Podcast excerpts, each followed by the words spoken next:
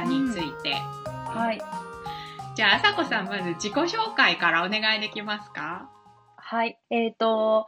日本語の教師の仕事を始めたのが7年ぐらい前です。で、えっ、ー、と、今は日本の IT 企業の中で、えっ、ー、と、主にエンジニアの方を対象にした日本語プログラムの、あの、設計とか開発とか、実際にレッスンっていうのを行ってます。英語を使って日本語を教えている感じですか？そうですね。えっ、ー、と、今は、あの、英語を使って日本語を教えることが多いんですが、まあ、もちろんレベルによるので、あの、まあ、いわゆる初級の真ん中ぐらいの人とレッスンをするときには、もう、あの、日本語の方が多いですね。なるほど。じゃあ、その日本語を学んでいる人たちは英語がわかる人たちっていうことですね。あ、そうですね。はい。で、その仕事を7年されていて、もうすでにね、あの、十分経験が終わりなんですけど、今回その新しく言語コーチングっていうのを学んでみようと思われたのは何がきっかけだったんですか？えー、そうですね。あの、直接的なきっかけは、まあ、エミさんの言語コーチング、英語の言語コーチングを受けたっていうのが、まあ、一番のきっかけですね。それが自分の今までの、あの、まあ、中学校から英語を勉強してきた中で、一番、あの、それまで何十年間、まあ、片隅にあって、突破できなかった壁が、そのコーチングの時に、エミさんからもらった言葉やアドバイスで、まあ、一気に、あの、前に進んだっていう、まあ、そのアハーモーメントとか、その経験があったので、言語コーチングには価値があるんだなっていうのが、よくわかりました。まあ、自分も日本語教育にこれからも携わっていくにあたって、言語コーチングができる、あの、専門家になりたいなって思ったのが、まあ、一番のきっかけです。わあ、ありがとうございます。まあね、ここどうしようかな、私のおかげですっていうのは言いにくいんですけど。そうですね、ちょっと、ちょっと変えましょうか。あの、他の理由もありますけど。あ、でも、言語コーチチングっていうのは言葉としては前から知ってたんですよね。で、えっと、自分が、まあ今は一般企業の中にいるエンジニアの方にの日本語のサポートをするっていう仕事をしてますが、初めは日本語学校でやってたりとか、あの、今の会社の前には、まあ、いろんな企業様にお邪魔して、あの、ワンオンワンのプライベートのレッスンをいろんな、あの、職種の方に、まあ、教えるっていう仕事もしてたので、その中で、非常に非効率的な、まあ、レッスンをしてるなって自分で感じていて、コスパが非常に悪いなって思ってたんですよね。で、あの、もうちょっと各学習者に合わせて、えっ、ー、と、レッスンをできる方がいいなっていうのが、まあ、7年ぐらいずっと思ってました。なんか実際教えていて、このやり方で、まあ、やれと言われていることはできているし、それでいいんだろうけど、もうちょっとコスパのいい、効率のいいやり方ってあるんじゃないかなっていうお話ですよね。もうこれはまさに私が日本で最初に英語を教えていた時に感じていた発端と一緒だなと思いました。うん私も英会話学校とかで教えていて、マニュアルもあるし、まあ、そのマニュアルというか教え方の型みたいなものを知りたくて入ったので、そこに別に文句はないんですけど、型を知って自分でそれができるようになったところで、これをずっとやってても、なかなかこの人たち英語できるようにならないよな、うん、なんか別の方法ないのかなっていうのはなんか似てるなっていう気がしました。あと、まあ、上達スピードが速い人は、まあ、誰が教えても変な話上達するなっていうのは7年前から感じていて、もともと言語習得の能力が高い方もいるし、ある程度の教材があれば、あの、できる人っていうのもいて、多分その次ぐらいに、やっぱり結構サポートしてもらえると伸びますっていうゾーンの人がいて、えっと、言語教育の仕事をやっていくなら、この、まあ、ここ、ここにいる人たちに、そこに何かできて初めて、まあ、対価をもらえるみたいな、まあ、仕事をする人になりたいなっていう思いがあったので、あの、そうですね、言語コーチングっていうのはそれに応えられるんじゃないかなっていうふうには思いました。なるほど。まあ、学習者の多様性というかね、個性それぞれっていうところですよね。うん。まあ、ほっといてもできるっていう意味で、あさこさんその、その一人ですけど、えー、でも本当にそうですよね。一番その、どういう導き方をするかによって、成果が左右されやすい層っていうのがありますもんね。うん。うん。なるほど。そのあたりも、その実際に学習者の方と接してみて、ああ、この人たちに働きかけるものが必要だなっていうのはね、やっぱり現場で教えてみてわかることでしょうね。うん、うん。そういう意味でもこの今回お話しいただく言語コーチングのコースって、そのティーチングの経験がある人っていうのがね、まあ、受講の必須条件みたいになっているんですけど、そういう意味でもやっぱり現場で感じたモヤモヤみたいなものがある方が受けやすいっていうのはあるかもしれないですね。うん、うん。そうですね。うん。うん、まずじゃあ、鉱山のことを知らない方も多いと思うので、うん、システムというか、概要からいきましょうかね。うんうん、でこの講座は、エフィシエント・ラングエッジ・コーチング、ELC と訳していますけどね。ここの会社が国際コーチ連盟認定の言語コーチの資格を発行しています。で、その講座なんですけど、この ELC のレイチェル・ペイリングという人が提供しています。で、えー、私はその同じ講座を2013年に受けています。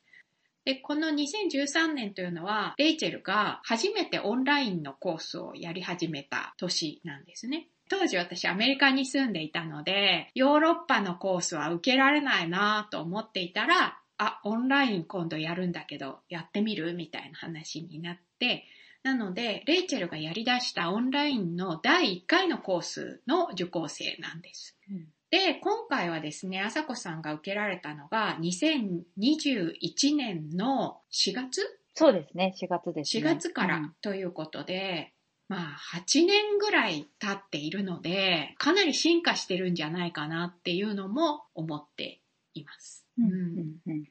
で、えー、先ほどもちょっと言語コーチングっていうのに可能性を感じてっていうようなところがありましたけど。数年前から日本で言語コーチングって英語業界ですごくいろんな会社が使うようになって、で、いくつかあの、まあ、トライアルって感じで受けに行ったんですけど、そのエミさんが私に提供してくれた言語コーチングとは、まあ、全然違うので、それは声を大にして言いたいなって思ってるのと、はい、全然違いますっていうのと、あとは、まあ、言語の業界にいるので、言語コーチングってかなり、あの、普通の言葉なのかなって思ってたんですけど、私実は1年半前にエミさんの言語コーチングを受けて、すごく効果があるから自分も学びたいと思ったけれども、言語コーチングって今言ったように、レイチェルがヨーロッパで提供してるじゃないですか。だから、日本語で提供してるものってないんです。提供されている講座じゃないんですよね。なので、怖くて参加できなかったんですよ。だから、普通のコーチングを受けに行ったんですよ。言語コーチングじゃなくて。で、そこで、そこにいる人たちはコーチングに精通している人たちなんですけど、言語コーチングっていう言葉を聞いた人、ことがある人は誰もいなかったです。なので、あの、まあ、言語コーチングっていうのがどれだけまだこう当たり前のものになってないのかっていうのも、あの、そこで知ったっていう感じですね。いや、私がね、2010年に KEC、神谷イングリッシュコーチングを始めてるんですけど、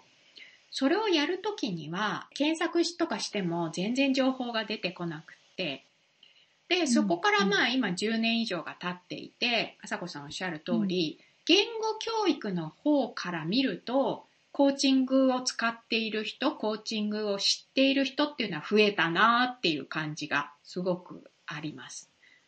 でも今のお話だと少なくとも日本でコーチングを学んでいる人たちの中にはまだ言語コーチングっていうのはそんなに知られてないっていうことなんですね。そうだと思いますね。そこちょっとアップデートの一つですね。まだまだコーチングがこんなに知られてきても、まだ言語とはつながってない。そうですね。あとは、あの、まあ、何が正しいっていうのはないとは思いつつも、その、日本で今広がってる英語コーチングっていうものは、レイチェルがあの言っているものだったり、エミさんがやっているものとは、まあ、大きく違うものではあると思っています。へ私は実は日本で言われている言語コーチングっていうものがどういうものかは知らないんですよ。ただそうやって検索するとヒット数とかがもう格段に増えたので、ああ、よかったなって、のんきに思ってるんですけど、あさこさんが考えていらっしゃる違いっていうのはどういう違いですか？えーっとですね、あの、もちろん私もいくつかの会社さんのトライアルしか受けてないので、まあその中の経験からですけれども、例えばスケジュールを管理をする。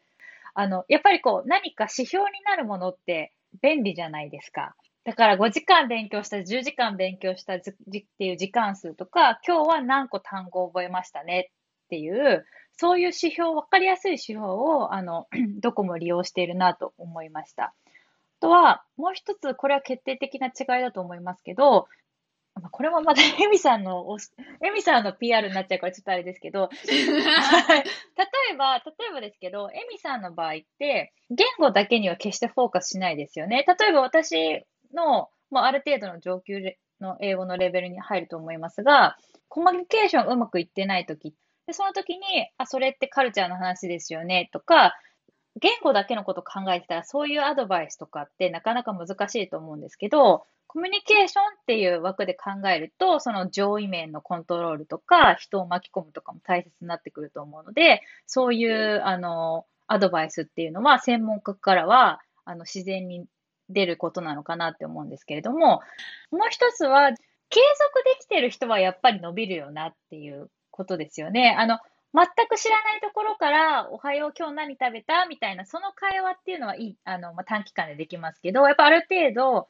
中上級を目指すとしたら、長期的に勉強する必要ってあるじゃないですか。で、その時に、やっぱり継続性がキーになるなと。で、継続性につながるものとしては、やっぱモチベーションっていうのがすごくキーになるなと。で、多くの人がそこでつまずいているから、そこに何かできるものがないかなって思っていて、で、あの、コーチングっていうのが効果がありそうだなっていうのも、言語コーチングに私自身が興味を持った一つのきっかけなんですよね。で、もう一つは英語学習者っていう立場で考えると、継続性はないのが、私はまな、怠けてるからだっていうふうに感じている日本人は多いと思うんですよね。で、まあ、それはやり方次第で別にこう、怠けてるわけじゃなくて、継続はできるじゃないかなと今は思いますけれども、やっぱり多くの日本人で英語学習してる人たちは単純に自分が怠けてる、自分がダメなんだっていうふうに感じてる人は、あの、多いんじゃないかなとは思いますね。だからそこを管理してもらって、厳しくしてもらうと良くなるんじゃないかなっていう期待があるってうん。もう一個は、その学習者の言語以外の面、ね、言語とは関係ないところで何かブロックがあるなっていうのを見つけていくって、そこがまあ違いだっていうことでしたよね。うん。じゃあまあ実際に言語コーチングっていうものを学んでみると、どうでしたか？まず印象変わりましたか？印象は実はちょっと変わりました。うん。で、特に変わったところは、あ、思ったより、コーチが関わるなって正直思ったんほうですよ。ほ思ったよりリードするし、思ったよりコーチがいなくなっちゃったら、学習者やっていけるのかな、みたいな印象を実は逆に思ったんですう。ね。へえ。そう。てというのは、エミさん、エミさんの、えっ、と、カメライングリッシュコーチングだと、こう、あの、ある程度期間が決まってて、皆さん自立した学習者になることがゴールですよっていうふうにエミさんは言っていて、それ商売的に考えたら、なんか、それって商売には向いてないんです。向いてないですよね。エミさんは商売には向いてない。いやいや、でも、そ、それぐらいの意気込みでされてますよね。で、その、エミさんのところで受けた時にやっていたのって、本当に、あの、かん、私が考えなきゃいけない。クライアント、学習者が考えて、これは自分に合う、これは合わないとかって、やっていくことが多かったと思うんですけど、そのレイチェルの講座の中では、かなりその言語コーチが、例えばこういう練習の仕方ありますよって結構提供したりとか、学習者がこういうことできるようになりたい、ここの文法が気になるって言った時に、一通りそれを聞いて、のコーチがまあスケジューリングを作るというか、その課題にはこれをやったらいいみたいの、もちろんある程度聞きますけど、その上でコーチが結構アレンジして、スケジューリングして、やるっていうやり方を基本的なやり方として学んだので、あ、そんなに携わっていいんだっていうのが、実は一番大きな、まあ、気づきでした。で、おそらくその背景に私、その前に通常のコーチングを日本で学んでますよね。まあ本当初級のところだけなんですけど、で、そこでや、学んだことっていうのは、コーチがフィードバックをクライアントに与えていいのはもう最終手段だっていうふうに学んでいました。だからもうやっぱりコーチはできる限り何も言っちゃいけないというか、あの、質問をして引き出させるものだっていうふうにちょっと私もかなり思ってしまっていたので、それはレイチェルの講座を受けて、あ、そんなやっていいんだ、ちょっとほっとしたみたいな感じではありました。なるほど、なるほど。今なんか3つの違うコーチングを体験したっていうお話で、まあ、まず私のところで言語コーチングを受けた印象。これは、コーチはもう、ほとんど何もしない。いやいや、そんなことないです。あの、本当に専門的なポイントとか、私が気づいてないところから降ってくるっていう感じですよね、エミさん。そんなしてありませんでしたっていうようなアドバイスとか、えっ、ー、と、ツールとかを提供してもらったっていうふうに思ってました。その印象が次にコーチングを学んだ時には、それは方向としては同じような方向っていうことですか、うん、そうですね。あの、エイミさんのところで受けた言語コーチングとはそうです。コーチのやることみたいな方向性としては、あの、似てる感じでした。なるほど。なんだけれども、今度、レイチェルのを受けた時には、もっとコーチの働きかけっていうのが多くても大丈夫なんだっていうところが発見されたっていうことですね。うん、そうですね。なるほどな多分言語コーチング、ね、あさこさんが受けられたのはベーシックの最初に受ける講座ですけど、そこのところがさっき言った8年間の言語コーチングの進化なのかもしれないですね。うんうんで、そもそもそのまあ、一般的なコーチングの講座もそうだと思うんですけど、習ったことをそのままコーチとして活かせるわけではないじゃないですか。ね。うんうん、なので、まあ、基本的なこととか、まあ、練習も含めて、モデルケースみたいなものを体得して、あとはその現場で相手に応じてどう自分流のコーチングを作っていくかみたいなところだと思うのですが、そうだな。私が受けた言語コーチングは、そのコーチング寄りの考えがまだ強かった時代なのかもしれないです。うん私自身も、やっぱりそのコーチがいなくても一人でできるようにっていうのがすごく私の中で強いので、なるべくこうだんだん手を引くみたいな風に作っているんですけど、まあでもこれもな、あさこさんだからっていうところはありますよ。うん、ね、あさこさんだからほっといても大丈夫っていうのは あるので。あの、うんうんうん、それであの実際に自分も今、その、実際に学習者の方とセッションするときに、まあ、少しずつ使い始めているんですけど、おうおうあの、初めどちらかというと、その、できるだけ学習者の人にいろいろ考えてやってもらおうとして、うまくいってた人っていうのは、やはり、まあ、あなた一人でも誰もいなくても多分2年ぐらいしたら日本語上級者になりますよねっていう方は、私がいろいろ言った方が嫌がりますよね。もちろん、あの、自立されてる方なので。で、逆に、その、ちょっと私も今回レイチェルのところで学んだの入れてみて、あの、こんな風に私が今度から関与しましょうかみたいな形で、こう、提供した時にすごく喜んでくれる方もいて、ああ、この人にはもしかしたら1年前からこれをやった方が良かったんじゃないかな、申し訳ないっていう気持ちに、もう、この間、この間になったばっかりなんですけど、ただ、そうするとやっぱり依存される感じはすごくその時に感じて、あの、なので、例えば一短期的に見たらその人は中級から中の上級みたいになるかもしれないけれども、あのじゃあそこで